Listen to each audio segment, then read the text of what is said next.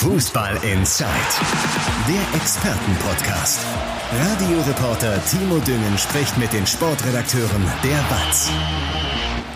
Ja, Tag am Donnerstag, da sind wir wieder zu Fußball in Zeit. Wir haben einmal das Aufnahmegerät angeschmissen und natürlich auch wieder die Kamera. Das heißt, ihr könnt uns einmal gucken und einmal hören.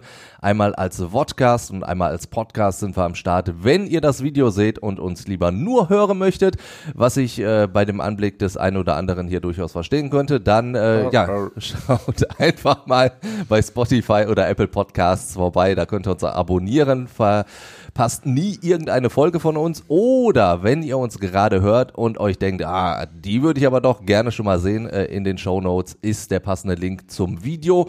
Und heute sind wir thematisch einmal im Tabellenkeller und einmal, man muss es sagen, so ein bisschen im Niemandsland unterwegs, denn wir sprechen heute über den FC Schalke 04 und Rot-Weiß Essen und dementsprechend sind dann auch die Gesprächspartner am Start. Einmal nach seiner Babypause plötzlich gerne mehr wegzukriegen hier. Andi Ernst zum dritten Mal in Folge am Start, unser Schalke-Reporter. Ja, bis irgendwann mal ein Tor fällt, ne? ja, gut, also bis zum Saisonende ist Andi jetzt mit dabei, auf jeden Fall. Und äh, ja, für Rot-Weiß Essen, RBE-Reporter Justus Heinisch. Hi. Moin, moin.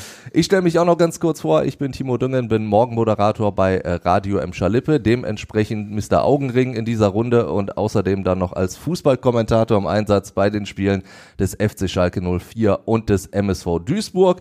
Und äh, bevor wir aufs äh, Sportliche gucken, was ich natürlich äh, sehr, sehr gerne mache, müssen wir natürlich auch so ein bisschen im Zusammenhang mit Schalke und Essen über einen ja, Vorgang sprechen, der uns, ich würde sagen, ich finde durchaus erschüttert hat. Letzten Sonntag, als äh, mehrere Schalke-Fans mit den Bussen nach Berlin fahren wollten äh, zum Auswärtsspiel bei Union Berlin, wurden sie angegriffen, man könnte sagen überfallen von Leuten aus der Essener und Dortmunder Szene. So würde ich das jetzt einfach mal äh, bezeichnen. Es gab insgesamt vier äh, schwer verletzte Personen, unter anderem auch ein Busfahrer. Und ich glaube, wir müssen gar nicht darüber reden, dass das natürlich vollkommen unterste Schublade ist, dass das schlimm ist, dass es vollkommen überflüssig ist und wirklich gar nichts mit Fußball zu tun hat. Aber über die Folgen kann man natürlich reden, Justus. Also zum Beispiel bei, bei Rot-Weiß Essen, es, es kamen eben die Angreifer aus dieser Essener Szene unter anderem und gerade RWE ist ja jetzt böse gesagt kein, kein unbeschriebenes Blatt. Was macht das ähm, mit dem Image von RWE? Das ist doch schon wieder ein krasser Image-Schaden, den RWE damit abbekommt. Auf jeden Fall. Also wenn das kein Image-Schaden ist, dann wüsste ich es auch nicht.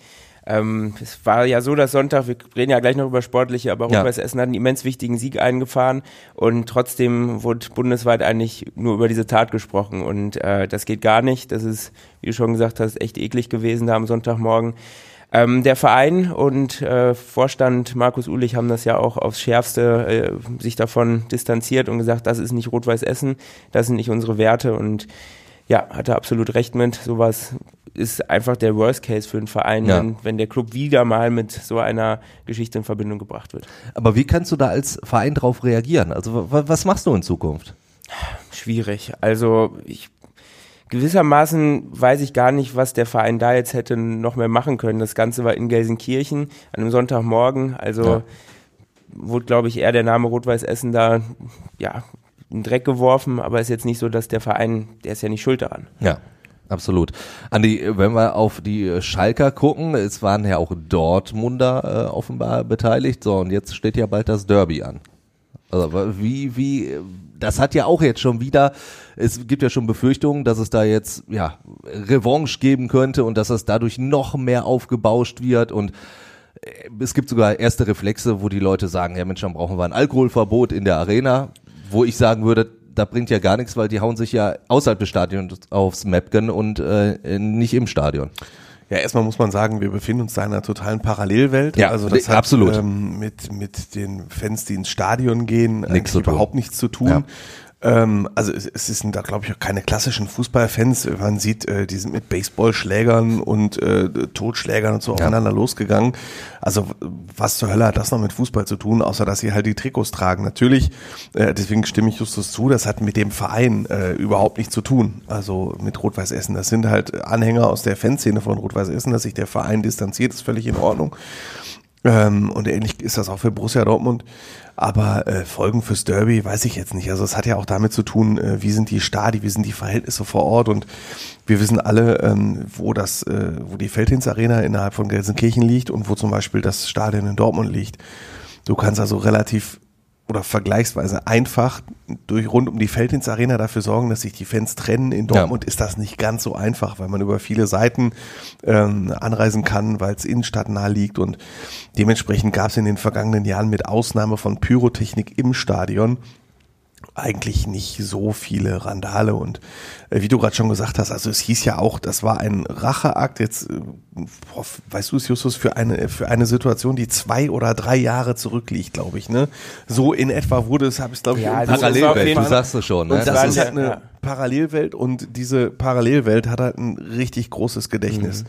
So und ähm, das ja. ist ja immer ein Geben und Nehmen, muss man sozusagen. Ja. Also ich, ich glaube, es war vor ein, zwei Jahren, wie du, wie du schon sagst, dass ähm, Essener sich auf Gelsenkirchener Stadtgebiet mit, mit Schalke-Hooligans, äh, glaube ich, prügeln wollten. Die hatten sich verabredet und die Polizei konnte das dann noch verhindern. Also hatten wir auch damals groß drüber berichtet in der Watz. Das war ja auch schon ähm, mit Ausfällen von Straßenbahnen und so, wenn ich das richtig im Kopf habe, ja. Genau, also wir reden da von der Parallelwelt und ich ja. glaube auch, da hast du völlig recht. Also so ein Alkoholverbot, ähm, also das hält sicherlich die Leute, die sich da geprügelt haben, nicht davon ab, äh, sich außerhalb, weit ja. außerhalb des Stadions nochmal, also wäre Aktionismus genau, pur. Total, wäre totaler Aktionismus. Dann äh, lass uns jetzt auf Sportliche gucken. Schalke viermal 0 zu 0 gespielt, damit zwei Saisonrekorde aufgestellt. Die einzige Mannschaft, die es in vier Spielen in Folge geschafft hat, kein Tor zu schießen, aber auch kein Gegentor zu kassieren. Das ist das Positive. Und so ein 0 zu 0, sag ich mal, bei Union Berlin ist ja aller Ehren wert. Das muss er erstmal schaffen. Problem ist halt nur, da bringt ja nichts. Also Schalke kommt ja nicht vom Fleck. Genau, ja, es ist, äh, also ich habe nach dem Spiel in Berlin stand ich ein bisschen mit äh, dem Abwehrchef zusammen, Yoshida, der ist ja halt, was ich in wie vielen Ländern gespielt, 127 Länderspiele für Japan. Und er musste ein bisschen überlegen und sagte, nee, das habe auch ich äh, noch nicht überlegt. Und er sprach dann auf Englisch von, äh, es gibt halt immer diese Bright Side und es gibt eine Dark Side. Und ja. gibt's, egal welche Frage du mir wahrscheinlich stellst, es gibt überall die helle und die dunkle Seite. Du kannst natürlich sagen, mein Gott, was für ein toller Trainer ist Thomas Reis, dass er die Defensive ja, stabilisiert die, die steht, hat. ja. Das ist auch wirklich Hut ab, ne? Auf der anderen Seite, ja, viermal hintereinander kein Tor. Da gibt's dann die Skeptiker, die sagen, in den vergangenen vier Spielen hat Schalke den Klassenerhalt verspielt. Ja. Weil du spielst zum Beispiel 0 zu 0 gegen Köln. Was macht Stuttgart gegen Köln? Holt halt drei Punkte mhm. und nicht ein. Du spielst 0 zu 0 in Mönchengladbach. Was macht Hertha BSC gegen Mönchengladbach? Gewinnt. Gewinnt 4 zu 1 ja. und holt drei Punkte und nicht ein. Und es wären halt einige Siege möglich gewesen in diesen vier Spielen und dir fehlen einfach Punkte. Das wäre dann die dunkle Sicht der Dinge. Ähm, und so gibt's halt in ganz vielen Punkten, dass du dann äh, auf der einen Seite jetzt stehen dann wichtige Wochen bevor, da reden wir gleich noch drüber, ja. kannst du sagen, toll, dass Schalke sich in die Situation gebracht hat, jetzt nochmal wieder ranzukommen. Und wenn sie zweimal gewinnen, dann sind sie auch wieder mitten im Geschäft. Kannst natürlich auch andersrum sehen, holen sie die sechs Punkte nicht, ja, kannst du die zweite Liga planen. Ne? Absolut. So, und wie gehst du jetzt in diese Spiele? Das ist halt äh, sehr schwierig, die Wahrheit rauszufinden, ja. wieso gerade die Stimmung ist. Du merkst, in Gelsenkirchen ist, ist halt schon so ein Bauchgrummeln da. Also trotzdem habe ich das Gefühl, dass diese helle Seite momentan doch schon mehr betont wird. Also gerade ja, gerade nach ja diesem 0 zu 0, ja, ich, ist natürlich selbstverständlich, du willst ja nicht komplett draufhauen, du willst ja nicht komplett demoralisieren, aber trotzdem gerade jetzt so, so diese, dieser Punkt bei Union Berlin, da hat man sich ja schon hingestellt, ja, also ist schon natürlich cool, bei Union diesen Punkt zu holen. Genau. Ja, aber es war halt dieses vierte 0 zu 0. Ne? Und der Relegationsplatz ist sechs Punkte weg. Das ist schon ordentlich. Genau. Jetzt kannst du natürlich sagen, gewinnst du jetzt zweimal und du hast Stuttgart und Bochum zwei Mitkonkurrenten, hast du sechs Punkte äh, gemacht und dann wirst du sicherlich wieder dran sein. Zumindest, äh, weiß ich, zwei, vielleicht zwei, drei Punkte bist du dann wieder am mindestens am 16. Platz dran. Ja, aber. Aber du musst definitiv gewinnen. Also jetzt in den nächsten beiden Spielen, da, da reicht ja kein Unentschieden mehr. Und selbst wenn ein 1-1 oder 2-2 ist. Genau, also ich kann verstehen, dass die Rhetorik der Schalker in Berlin war, ist doch alles gut. Und dass sie jetzt auch heute, ich komme gerade von der Pressekonferenz mit Thomas Reis, der ja. sagt, wir haben uns diese Drucksituation erarbeitet. Ist doch gut. und ich denke so, ja, aber ey, viermal ohne Tor irgendwie und äh, Thomas Reis sagte in Berlin, ja, da hilft nur eins, üben, üben, üben schön. Dann kam Michael Frey, einer dieser Torlo-Stürmer und sagt, ja, irgendwann, äh, wir machen einfach weiter und irgendwann, Knoten, irgendwann, ne? irgendwann ja. werden wir uns schon belohnen. Das ja. ist ja dieser Satz, den ich kaum noch hören kann. Ja. Also dieses Belohnen. Ich, da kriege ich schon immer Gänsehaut, wenn irgendeiner von Belohnen spricht. Ne? Äh, also ich muss mich auch mal belohnen, indem ich hier einen tollen Spruch gegen Timo Düngen äh, abliefere. äh, dann belohne ich mich auch mal. Nein, ähm, ich ich meine, na klar, was wollen sie machen? Sollen sie sagen, alles ist scheiße, unsere Abwehr bringt nichts, unser Sturm bringt nichts, wir werden die nächsten beiden Spiele eh verlieren? Ja. Ist ja logisch, dass sie ihre eigene Mannschaft stark reden und äh, dass sie auch die 60.000 Leute, die ins Stadion gehen am Samstag, dass sie die heiß machen wollen, äh, dass sie alles dafür geben, dass die Stimmung so gut ist, wie sie in den vergangenen Wochen war äh, und dass man dann die Schwächen, die da sind, etwas weniger betont, ist ja logisch. Trotzdem, wenn wir dabei bleiben, dass du diese beiden Spiele gewinnen musst, da musst du ja vielleicht auch mal etwas anders rangehen an so eine Partie. Also vielleicht dann doch nochmal was umstellen, die, die berühmt-berüchtigte Statik dann doch mal ein bisschen aufbrechen, damit du halt, du musst ja Risiko gehen. Also jetzt dieses Sicherheits, Hauptsache hinten steht erstmal die Null kannst du doch in den beiden Spielen nicht bringen. Ja, vielleicht wird Thomas Reis, der bisher wirklich mit seinem 4-3-3 leicht abgewandelt äh, immer hat spielen lassen, äh, es ändern, aber ändern müssen, weil ausgerechnet zum Spiel gegen Stuttgart fallen quasi alle Außenverteidiger ja. aus. Kommen wir gleich dazu. Genau, aber ja, äh, was natürlich schlecht ist, ja. weil Stuttgart eine sehr, sehr schnelle Mannschaft mit viel Tempo hat und wenn du keinen Außenverteidiger hast, ist es natürlich erstmal schlecht. Oder nur einen mit. Mehmet Can Aydin, der hat aber auch seit gefühlt äh, drei Jahren nicht mehr von Anfang an gespielt. Ähm, deswegen wirst du vielleicht gezwungen, die Statik zu ändern. Thomas Reis hat gerade schon ins Gespräch gebracht, vielleicht spielt er mal mit, ähm, mit drei Innenverteidigern, mhm. stellt hinten auf Dreierkette um, dass du das Zentrum dann dichter machst. Ne? Ähm, ja, und vorne kannst du natürlich versuchen, mit zwei großen Tankern zu spielen, wie ähm, Frei und Terodde, dass die beiden Torle-Stürmer mal zusammen äh, spielen, weil Reis hat gerade betont, Stuttgart äh, ist die Mannschaft, die die meisten Flanken zulässt. Und das will er mit seiner Mannschaft ausnutzen. Das führt natürlich dazu, okay, sie werden jetzt, ich weiß jetzt zwar nicht, wer da reinflanken soll, wenn alle Außenverteidiger fehlen, aber Richtig. okay, gehen wir mal davon aus, sie ja. schaffen es, dann ist es natürlich sinnvoller, wenn zwei richtige äh, Sturmtanker da vorne ja. drin stehen, als nur einer. Ne? Ähm, kann schon sein, dass sie was ändern, aber ähm, ich würde mich nicht drauf verlassen, weil dazu hat er bisher in seiner Zeit äh, bei Schalke 04 immer dieses System durchgezogen. Ja. Ähm, sie spielen einfach, äh, sind schon recht eingespielt, das sieht man ja auch in der Abwehr. Ne? Und warum soll ich jetzt ein System mit Viererkette, das jetzt viermal so gut funktioniert hat, ähm, ändern, nur weil jetzt halt zwei Außenverteidiger fehlen? Das Zentrum steht. Ähm, ja, ich, es kann sein, würde ich aber nicht alles drauf verwenden. Die große Frage äh, bleibt aber natürlich, wer soll überhaupt die Tore schießen auf Schalke? Ja. ja, Freite Rodde hast du schon angesprochen, ja, man, wir wissen es nicht. Aber ist, äh, und den hast du damals ja auch oft immer äh, reingebracht. Also ich es gibt ja, dann aus der U19 äh, Leute mit Keke Top ja, zum Beispiel. Aber auch da, dem wird, also ich glaube, auch dem würdest du da auch keinen Gefallen tun jetzt in so einer, Nein. in und, solchen zwei Druckpartien. Und da würde ich Thomas Reis dann auch vertrauen. Er hat sich Keketop ja angeschaut. Ja. Nachdem die Winterpause zu Ende war und nachdem Schalke die Profis aus dem Trainingslager kamen, hat Keketop ja mal mittrainiert. Ja. Ähm, und wenn er dann schon gesehen hat, talentiert, aber dem tut ein halbes Jahr als Kapitän der U19 einfach noch gut. Und heute hat Thomas Reißer nochmal gesagt, er ist da in ganz engem Austausch mit Norbert Elgert. Und du hast äh, Frei, du hast Terodde, du hast sogar noch Kenan Karaman, der Mittelstürmer spielen kann, du hast Marius Bülter, der Mittelstürmer spielen kann, Lessan Keke top spielen. Ist ja auch, da machst du dir auch die Mannschaft intern vielleicht ein bisschen kaputt. Ich glaube, er ist halt noch nicht so weit. Ja. Ähm, also Frei oder Terodde oder Karaman. Ansonsten ähm, hätte ich einen Tipp aus der dritten Liga. Äh, Thorsten Ziegner hat ja beim MSV letztens Sebastian May als äh, Abwehrchef vorne reingestellt. Danach hat der MSV 4-0 gewonnen. Also, ja, es ja. kann funktionieren. Maya Yoshida ganz vorne drin, weiß ich nicht. Der Schalke hat einen Innenverteidiger in der U23, den Ibrahima Sissé, der ist 1,96 groß äh, und der macht sehr viele Kopfballtore. Ja, aber der, der hat es nicht so mit dem Trainieren und so, deswegen ja, genau. spielt er ja nur noch in der U23 genau. aktuell. Also, so ja. Das. Aber das ist der einzige, wenn du sagst Innenverteidiger in ja, den Sturm, klar. also da hat Schalke dann... Er scheint, dass Salif Sané nicht mehr da ist. Oder Naldo. das wären auch noch so Leute gewesen. Aber Naldo hätte jetzt keinen Ball nachsprinten können. das stimmt. Aber am Ende wurde er oft nach vorne geschickt. Ja. Ja, ähm, personell, du hast die äh, Probleme schon angesprochen, komplette Außenverteidiger weg, dazu auch noch Tom Kraus. Nee, die kann Tom Kraus kann spielen. Tom Kraus kann spielen. Genau. Das ist natürlich genau. dann jetzt eine ganz aktuelle genau. Info, die ja, du genau. aus der PK Thomas, Thomas Reis hat gesagt, äh, Tom Kraus und Alex Kral, das war jetzt halb so wild, äh, die haben normal trainiert, die werden noch spielen können. Was natürlich sehr, sehr gut wäre genau. für die Kreativität im, im Zentrum. Genau, definitiv. das Zentrum ist dann ja auch. Das ist ja auch ein Teil dessen, warum Schalke so stabil steht. Ähm, das liegt jetzt nicht zwingend nur am Torwartwechsel. Wir haben auch schon viel über Ralf Fährmann gesprochen, ne, der noch zu Null hält seit vier Spielen. Ja. Aber er hat in den vier Spielen auch nur zehn, Tor, zehn Schüsse aufs Tor gekriegt. Ne? Also sonst hat Schalke im Schnitt, äh, also jetzt gefühlt, äh, 15 Schüsse pro Spiel aufs mhm. Tor gekriegt und jetzt waren es zehn in vier Spielen. Das zeigt ja auch, dass äh, jetzt mein Lieblingswort Statik, dass die auch im Mittelfeld stimmte. Ne? Ja. Kraus und Kral haben dicht gemacht, die Viererkette hat sehr gut funktioniert. Fährmann dahinter strahlt hat auch eine etwas andere Sicherheit und Körpersprache aus als zum Beispiel Alexander Schwolo. Nur bei den Rückpässen. Also da muss ich sagen, kriege ich ist, immer noch ein ja, bisschen Herzkasper. Aber er ist auch da besser geworden. Also muss ich sagen. Da, ja, das, da das, äh, deutlich an sich Fall. gearbeitet ja. und ja, das perfekte Beispiel, dass man auch im Alter von 34 Jahren doch noch eine Schwäche beheben kann, die man so lange hatte. Dann äh, lass uns kurz noch den äh, Trainer Andi Ernst zu Wort kommen. Wen würdest du denn jetzt auf Außen bringen? Oh, es ist schwierig. Die Idee also mein Mensch an die, die wahrscheinlich einer, gesetzt. Die Idee mit einer Dreierkette hat schon Charme, ja. muss ich sagen.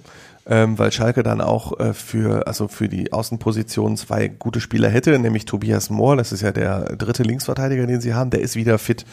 Der hat allerdings bislang der, auch in nicht der Defensive, so wenn der Linksverteidiger ja. in der Viererkette gespielt hat, echt kacke gespielt. Ja. Das muss man mal so deutlich sagen. ja, wir reden hier Tacheles hier und ja. genau so muss man es, glaube ich, sagen. Das war echt blöd. Was er wirklich kann, ist, die in so einer Dreierkette eine etwas vorgeschobenere Rolle mhm. zu spielen. Das kann er relativ gut und Mehmet Can Aydin könnte das auf der rechten Seite auch.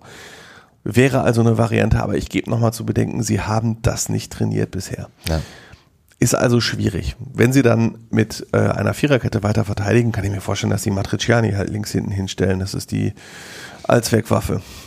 Der gute alte. Und die deutlich Henning. defensivere Und die Variante. ganz defensive Variante. Ja. Mehmetjan Aydin ist äh, schon eher so die Hauruck-Variante. Ja. Ne? Der hat seine Stärken eher in der Offensive. Deutlich stärker als Cedric Brunner. Allerdings ist Cedric Brunner derjenige, der einen auf die Mappe gekriegt hat. Ja.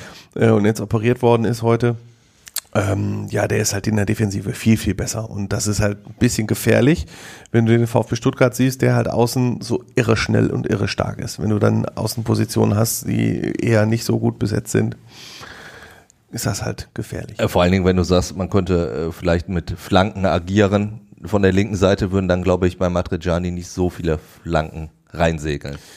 Tue ich ja. ihm vielleicht Unrecht, aber der ganz große Linienläufer ist er da jetzt natürlich auch nicht. Ganz genau. Dann gehen wir in die dritte Liga, damit Justus auch mal wieder ein bisschen was zu erzählen hat. Äh, bei RWE muss man sagen, ist ja die, die ganz große Kuh erstmal wieder vom Eis. Nach diesem 2 zu 0 gegen die zweite Mannschaft von Dortmund. Äh, die Abstiegssorgen, die man vielleicht wieder so ein bisschen hatte, die sind erstmal weg. Dazu Gerede von der Krise auch erstmal wieder so ein bisschen. Und ich vergleiche das mal mit dem MSV Duisburg in der dritten Liga da gab es die gleiche Situation nur eine Woche vorher. Da gab es diesen äh, besagten Sieg gegen Zwickau, dieses 4 zu 0. Und danach hat man sich gesagt, ach ja gut, Klassenhalt ist sicher. Vielleicht gucken wir mal, vielleicht geht ja noch ein bisschen nach, was nach oben. Dann hat man ein grottenschlechtes Spiel in Freiburg abgeliefert, hat verloren. Und jetzt ist mehr oder weniger von Sportdirektor Ralf Heskamp die Saison schon für beendet erklärt worden, indem er gesagt hat, wir spielen nächste Saison zu 99,9 Prozent in der dritten Liga. Finde ich schwierig, weil erst 23 Spieler gespielt sind und bei RWE macht man das schon ein bisschen defensiver. Also da sagt man jetzt nicht, ach ja, Saison ist nur noch auslaufen. Nein, natürlich nicht. Es sind jetzt sieben Punkte für Rot-Weiß Essen und du sagst es ganz richtig, es sind noch viele Spiele zu spielen, 45 Punkte zu holen, kann ja wirklich noch alles passieren und dessen sind sich die Verantwortlichen auch sehr bewusst. Wird jedes Mal auf jeder Pressekonferenz, in jedem Gespräch betont, auch von den Spielern, Leute, bevor das hier rechnerisch nicht durch ist, drehen wir hier nicht durch. Und ist auch genau richtig so, finde ich.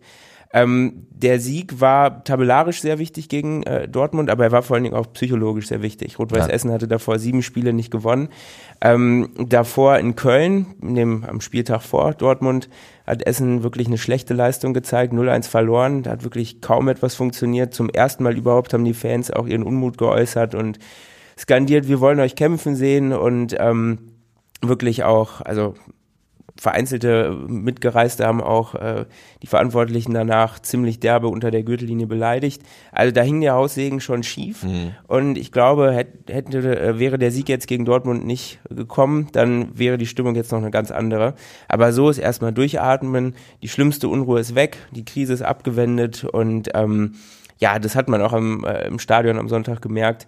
Ähm, das 1 zu 0 von Thomas Eisfeld fiel in der 51. Minute und das war wirklich ein herrliches Tor. Der Ball kam aus dem Strafraum, er läuft an und zieht dann Volley in den Winkel und da kam wirklich, also das war nicht, also in dem Schuss steckte richtig der Frust ja. drin, der sich in den Wochen angestaut hatte und dann rannte er auch zur Seitenlinie und hat da gejubelt und die Spieler lagen auf ihm und das war wirklich, ähm, hat man gemerkt, wie, wie gut allen das tat, ja. auf jeden Fall. Ja, aber äh, welches Ziel setzt sich Essen denn jetzt noch in dieser Saison? Also ich meine, ja. Äh, ja. natürlich sagst du noch so viele Punkte holen wie möglich, aber was, was ist jetzt ein realistisches Ziel noch? Ach, ich, um den Tabellenplatz geht es, glaube ich, am Ende gar nicht so sehr. Schnell wie möglich die Klasse halten ja. und dann so schnell wie möglich die Sicherheit haben, die nächste Saison zu planen. Also ob das jetzt in je früher, desto besser. Das, das ist das Entscheidende. Also, je mehr Ruhe hast du und äh, natürlich einige, man kennt ja das Umfeld in Essen, einige haben da rumgesponnen, äh, im Sinne von, jetzt sind wir aufgestiegen, jetzt marschieren wir direkt durch oder ja. versuchen dann mal direkt oben anzugreifen, die Euphorie mitzunehmen. Aber ähm, ja, das, das, das funktioniert so nicht und deshalb backen alle kleine Brötchen und den Verantwortlichen war das von Anfang an klar und äh, jetzt schnell die Klasse halten und dann aufs nächste Jahr schauen. Das ist das ja. Ich, ich glaube, Ziel. einige Essener Fans haben sich so in der Rolle von Elversberg gesehen. Ne? Ja, aber da kam ja der Realitätscheck direkt am Relativ ersten am ersten Spieltag, ganz genau. Also ich kenne Essener, die schon in, äh, mich, mir schon gesagt haben, in zwei Jahren Derby gegen Schalke in der zweiten Liga. Also zum Thema, ja, ja. Äh, wie die Essener Klar. Erwartungshaltung manchmal ist. Ja. Klassenerhalt geschafft und jetzt sagen sie, Andi, freu dich drauf, in zwei mhm. Jahren. Gut, ein gleiches Ziel hat der MSV Duisburg ja auch ausgegeben. 2025 wird der MSV Duisburg in der zweiten Liga spielen, heißt es. Dass alle immer davon ausgehen, dass wenn Schalke absteigt, Schalke erstmal in der zweiten Liga gestrandet ist. Auch ne? vielleicht ja. reden die Essener ja von einem Durchmarsch nächstes Jahr. Ja, genau. Nein, aber anders kannst du ja in der dritten Liga auch nicht äh, überleben. Das ist eine Liga, die finanziell wirklich für die Vereine super schwer zu planen ja. ist. Und du kannst auch nicht da reingehen mit dem Ziel, du wirst am Ende Achter. Die ist so eng beieinander, die Liga. Entweder du stellst einen Kader zusammen, mit dem du mit Glück unter die ersten drei Plätze rutscht. Du kannst aber auch mit einem Top-Kader Zehnter werden. Dresden zum Beispiel hat wirklich einen wirklich klasse Kader ja. mit Top-Spielern und die kommen gar nicht so richtig in den Tritt, äh, sind gar nicht auf den Aufstiegsplätzen, was ich so nicht gedacht hätte. Es sind aber nah dran. Dadurch, dass klar, Freiburg sind, natürlich ja, ja. oben mitmischt als zweite Mannschaft, die nicht aufsteigen darf, ist er nach oben ist es so ein bisschen verzerrt tabellarisch. Aber ne? ich hätte vor, vor, der Anfang, äh, vor Anfang der Saison hätte ich Geld auf Dresden gewettet, dass die jetzt nicht Erster oder Zweiter sind, überrascht natürlich. Ähm, und, und deshalb, du kannst auf der anderen Seite aber auch nicht planen, du wirst locker Zehnter und spielst eine ruhige Saison. Es kann brutal schnell gehen, dass du auf einmal unten drin steckst. Und äh, ja, deshalb sind diese Ziele in der dritten Liga, was einen Tabellenplatz angeht, glaube ich, mal ein bisschen differenzierter zu betrachten als in anderen Ligen. Du hast die Planung für die neue Saison schon angesprochen. Ich habe äh, gerade erstmal nochmal nachgeguckt. 15 Verträge laufen aus bei RWE, also inklusive einiger Leihverträge mhm. logischerweise das riecht ja dann schon so ein bisschen nach Umbruch. Ich kann mir gut vorstellen, dass es einen gibt. Die schauen sich jetzt genau an, wer performt in der dritten Liga, wer sind wirklich die Spieler, auf die wir nächstes Jahr bauen können. Ähm, Trainer Christoph Dabrowski sagte es auch letztens auf einer Pressekonferenz, da hatte ich ihn gefragt, warum Cedric Harenbrock ist ein der dienstälteste Spieler im Kader, der steht gerade gar nicht mehr im, im, Spiel, im Spieltagskader, einer der Aufstiegshelden, der hat noch beim entscheidenden Aufstiegsspiel das 1 zu 0 geschossen, findet gar nicht mehr statt. Und ähm, da hat er gesagt, der Trainer, ich kann auf Aufstiegshelden keine Rücksicht nehmen. Und äh, ich denke, damit ist ja auch klar, was die nächsten Wochen und Monate ansteht. Also ja. die gucken genau, wer, wer passt zu unseren Zielen, wer äh, gehört hier zu den Performern und was sind quasi dann, man muss es so sagen, alte Zöpfe, die wir abtrennen werden. Kenne ich oh, den Satz. Ja, ich wollte es gerade sagen. Ja, ich meine, äh, Verträge laufen aus, Aufstiegshelden, wie Simon ja. Terode ist das beste Beispiel, Vertrag läuft aus. Ja. Verlängerst du nochmal mit Simon Terode, wenn du den Klassenerhalt schaffst? Eher nein. Eher nein. Wenn er absteigst, der zweite Liga kann er ja. Dann macht er auch nächstes Jahr wahrscheinlich wieder 20 Tore, wenn wir ehrlich sind. Aber ja. äh, das kann mhm. ich auch bestätigen. Ja, ja, und zumal Regionalliga und dritte Liga sind ja auch ganz andere Spielweisen. Also ja. Rot-Weiß Essen musste letztes Jahr das Spiel machen. Jetzt sind die Partien viel offener. Die Gegner stehen nicht mehr so tief. Klar, dass du auch da andere Spieler brauchst. Das hat ja RWE leidvoll auch erfahren müssen in dieser Saison schon. Es sind ja aber auch durchaus ein, ein paar Leistungsträger, deren Verträge auslaufen. Also mhm. Tana zum Beispiel, Kevgier Würdest du da auf Verlängerung gehen? Glaubst du, der Verein geht drauf? Oder ist das, sind selbst bei solchen Spielern, äh, naja, stehen die so auf Probe und man schaut sich das erstmal an? Ich glaube, also Tarnat macht fast jedes Spiel gefühlt. Ich glaube, bei ihm sind die Signale schon so, dass man verlängern möchte. Alles andere würde mich zum Beispiel sehr wundern. Kevki ist immer ein Kandidat, der zwischen äh, Bank und Startelf wandelt. Das hängt je nach äh, hängt davon ab, welches System Dabrowski spielen lässt. Ich meine gebe zu, mein, mein frischester Eindruck von äh, ihm war das Spiel gegen Duisburg und da hat er schon eine gute Partie abgeliefert. Ja, für euch Duisburger. Ja. er, er, ist beim Ausgleich, nämlich stand er in der ja, Mauer und dann flog der Ball an Das vorbei. natürlich auch, aber ansonsten in der Offensive hat er Klar. ja schon ein bisschen die Duisburger Abwehr Schon, schon aber er kommt eher als, als Schienenspieler auch oft zum Einsatz. Er ja. ist jetzt auch nicht der Schnellste. Und ähm, auch da ist die Frage, äh, hängt ja auch von allem ab. Also ja. einer, der außen eigentlich gesetzt ist in den letzten Monaten, die letzten Spiele nicht wirklich, aber davor, das ist der Lawrence Inali, ist eine Leihgabe von Hannover, ein ja. schneller junger Spieler. Da ist Kevke ein anderer Spielertyp auf Außen. Ähm, deshalb glaube, das ist jetzt so ein Puzzle, was sich nach und nach zusammensetzt und ja, man muss es mal so sehen für die Spieler, die wissen natürlich auch, woran sie sind und wissen auch, dass sie jetzt nochmal Gas geben müssen. Und das kann ja auch nochmal ein paar Prozentpunkte freisetzen. Und wo wir beim Thema Aufstiegshelden sind, Simon Engelmann, auch da äh, läuft der Vertrag aus. Er hat natürlich auch mhm. eine emotionale Geschichte auf beiden ja, Seiten. Ja, ne? Er will, will zurück in den Norden. Andererseits ist er natürlich auch einer, den die Fans gerne noch weiter ja. im, im, Kader sehen würden. Wir haben noch nach dem Sieg gegen Dortmund mit ihm gesprochen und ähm, er hatte dort sein Comeback gefeiert nach einer Verletzung, nach einer Krankheit und die Fans, die haben ihn schon beim Warmmachen äh, abgefeiert und nach dem Spiel durfte er vor die Kurve und äh, mit Sprechchören und alles. Und ich hatte auch so wirklich den Eindruck, dass er sich ein bisschen zerrissen fühlt. So dieses, in Essen wird er geliebt, äh, ja. hier ist er ein Held, aber gleichzeitig, ja, natürlich dritte Liga, ist auch schon über 30, denkst du irgendwann auch auf was anderes. Und ja. ähm, ja, wird sich, wird sich, äh, wird sich entscheiden, aber sportlich, das hat man auch gegen Dortmund gesehen, kann er der Mannschaft noch wahnsinnig viel geben. Dann schauen wir, was die Zukunft da bringt und schauen auch aufs Wochenende direkt. Wir sind schon beim Tippen. Denn äh, es gibt einige interessante Spiele, allen voran natürlich, und da fangen wir jetzt einfach mal an, dieses Abstiegsduell Schalke gegen Stuttgart, Andi. Ja, ich glaube, ich habe jetzt, äh, was jetzt auch nicht so besonders schwierig war, in den vergangenen zwei Wochen zweimal richtig getippt. das war ja doch alles vorhersehbar. Diesmal Änderung in der Abwehr, deswegen glaube ich, hinten steht die Null nicht mehr. Da steht die Eins. Die Frage ist, was steht vorne? Der, der, der Luschen-Tipp wäre jetzt äh, ein 1-1, aber, aber hilft ja keiner. Nein, Komm, also ich, ich wäre bei einem 2-1 für Schalke, aber das ist auch eher fast so ein bisschen Zweckoptimismus, weil ich natürlich auch eine, eine gewisse Spannung da noch weiterhin haben möchte in Gelsenkirchen. Mhm. Boah, schwer. Ich habe ehrlicherweise keine Gedanken gemacht zu dem, weil ich, ich befürchte halt, dass es nicht gut geht. Aber sagen wir jetzt mal, komm, äh, fällen viele Tore, 3-2. Auch wenn es drei Eigentore sind. ja, weiß man nicht. Aber ich meine, ich Justus, ja, du, du, du als komplett Außenstehender ja, sozusagen. Ich gehe hier total auf Nummer sicher, das wird ein 0-0. okay. Das, das fünfte 0 0, halt, das wäre großartig, ja. Hoffenheim gegen äh, Borussia Was Dortmund. du denn? Ich bleib, tippe auf ein 2-1 ja, für Schalke, ja. Bist du da Samstag, sehen wir uns da? Nee, ich bin vorher im Duisburger Einsatz und dann äh, bin ich nicht auf Schalke diesmal. Wird doch passen. Würde, äh, ja, ich weiß, würde eigentlich passen, aber es gibt auch so, so ein paar familiäre Verpflichtungen, weißt du. auch da wäre es vielleicht mal nicht so schlecht, an so einem Samstag zumindest ein bisschen Zeit mit der Familie zu verbringen. Du, du kennst das doch ich eigentlich. Kenn das. Ich kenne das. Dann ja, Hoffenheim gegen Dortmund. Ich glaube, der klingt schon wieder nach so einem Spiel nach vielen Toren.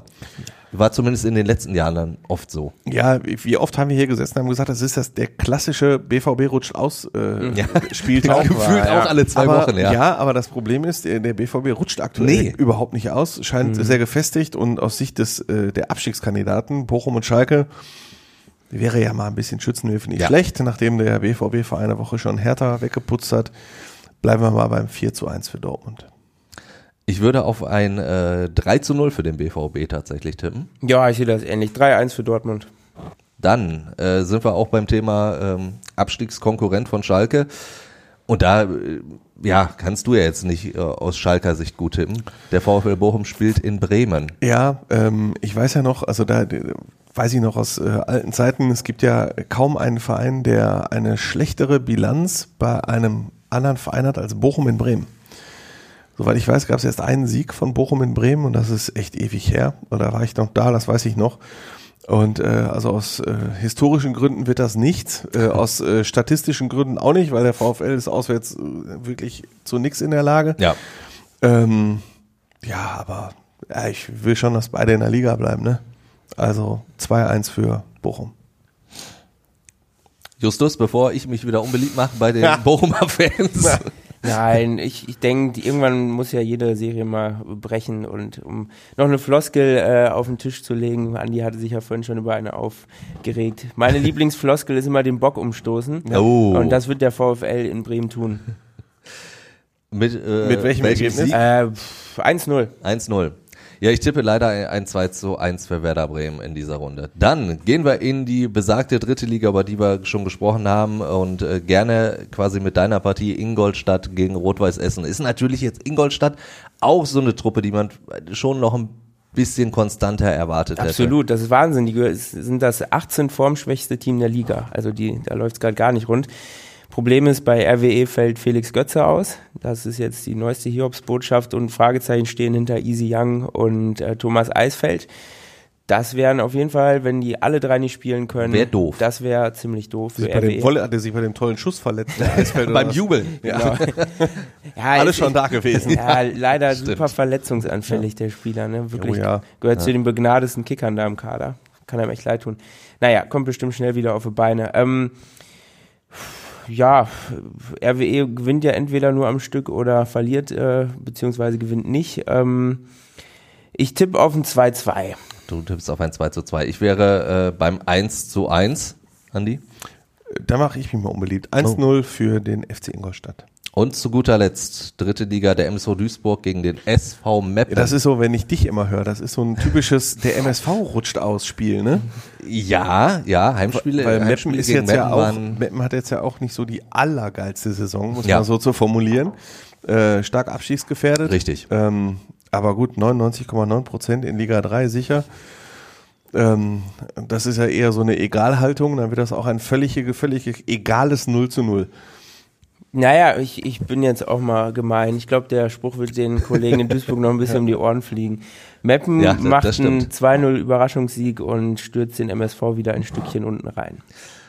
Das glaube ich tatsächlich nicht. In dem nee, also Sebastian May wieder in den Sturm, oder? Wie ja, ist die Lage? Nee, der, ach, der Torwade. Der hat, Wade. Hat, der hat jetzt Wade, fällt jetzt erstmal länger Immer aus. diese Jubel. Ja, das ist. Siehst du, äh, deswegen sind bei Schalke auch die Stürmer alle fit, weil die treffen ja, nicht, deswegen treffen bleiben die alle fit, müssen nicht können jubeln. sich beim Torjubel nicht verletzen. Ja, das ist in der Tat bitter. Also Sebastian May äh, wäre natürlich eigentlich als Abwehrchef äh, noch gefragter, aber vielleicht hätte man ihn gegen Meppen wieder vorne reinstellen können, aber äh, kurz vorm Spiel in Freiburg hat er gesagt, es geht nicht und Wadenverletzungen und da sagt man schon, damit fällt er länger aus als mit einer Oberschenkelverletzung. Also, also der Klassiker, der Muskel hat zugemacht. Äh, richtig, also muskuläre Probleme und da ist dann beim MSV ähnlich wie bei Schalke die große Frage, wen stellst du in Sturm? weil die, die Stürmer treffen so nicht. Benjamin Giert ist auch noch nicht fit, den man eigentlich geholt hat. Aber äh, es ich gibt meine, ja Moritz Stoppelkamp. Sagen, es MSV gibt ja Moritz Stoppelkamp. Was ist eigentlich mit Buadouche? ja, ich sag Der mal, hat mir im Hinspiel gegen RWE so gut gefallen. Ja, also Aziz Bouadouz ist natürlich eigentlich für die dritte Liga immer noch ein, ein guter. Ich habe bei ihm so ein bisschen das Gefühl, der, das ganz große Feuer ist halt erloschen. Also so richtig Bock hat er nicht. Okay. Äh, habe ich auch schon mehrfach hier gesagt, dass er wirklich für mich auch sehr, sehr lustlos wirkte. Und ähm, die, Nummer dann Sebastian May ihm vorzuziehen, ich glaube, ja, das war endgültig eindeutig. für so einen Stürmer äh, so ein Schlag ins Gesicht, da, da funktioniert es nicht mehr. Und äh, mit Ekene, der nachrücken könnte, der muss ich sagen, für den reicht's in der dritten Liga vom Niveau her nicht. Deswegen ruhen die Hoffnungen auf Benjamin Giert, aber der ist halt auch bislang immer verletzt. Trifft nach seinem Comeback und dann ist er erstmal wieder verletzt. Also insofern komme ich aber immer noch nicht zum Tippen. Ne? Also ich tippe auf ein 2-1 für den MSV. So. Wer auch immer die Tore machen soll. Moritz Stoppelkamp und Mr. X. Und Moritz Stoppelkamp. Und, und, und äh, Eigentor nach Flanke von Moritz Stoppelkamp. vielleicht trifft aber auch wieder Vincent Müller. Ja. Wie im Hinspiel. Da wäre wär natürlich auch was Nettes. Mhm. Ja, wir werden das auf jeden Fall miterleben und nächste Woche kann ich schon mal sagen, haben wir eine ganz besondere oh, Folge. Oh ja. Denn es steht dann ja eben das Spiel Bochum gegen Schalke an. Das Gute ist, ich komme dann durch diese besondere Folge ums Tippen drumherum. Du komm, ja. Super. Denn äh, ja, da wird der Bochumer Cheftrainer zu Gast sein, Thomas Letsch. Also das wird auf jeden Fall eine sehr, sehr coole Folge, könnt ihr euch jetzt schon mal merken. Und ansonsten, wenn ihr noch Fragen, Anregungen habt, Kritik, Lob, äh, könnt ihr alles loswerden bei uns, entweder über WhatsApp, die passende Nummer in den Show Notes, oder ihr meldet euch per E-Mail hallo at fußball-insight.com und dann sage ich mal bis nächste Woche. Ciao, ciao. Fußball Inside, der Expertenpodcast von den Lokalradios im Ruhrgebiet und der Watz. Jeden Donnerstag neu, überall, wo es Podcasts gibt.